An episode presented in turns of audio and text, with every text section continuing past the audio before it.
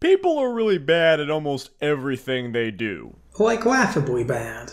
Every general, every CEO, every king and president. Most of them are stupendously moronic, Cowardly, short sighted. utterly awful at their jobs. I'm Jay. I'm Wyatt, and this is No One Is Competent, a show dedicated to demonstrating the follies of everyone who ever had power, past, present, and maybe even future.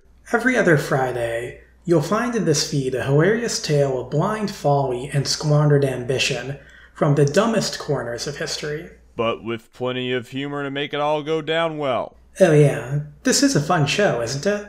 I don't know. I hope it is. Let's let the audience decide, I suppose. Yes, so that's every other Friday right here on No One Is Competent. See you soon.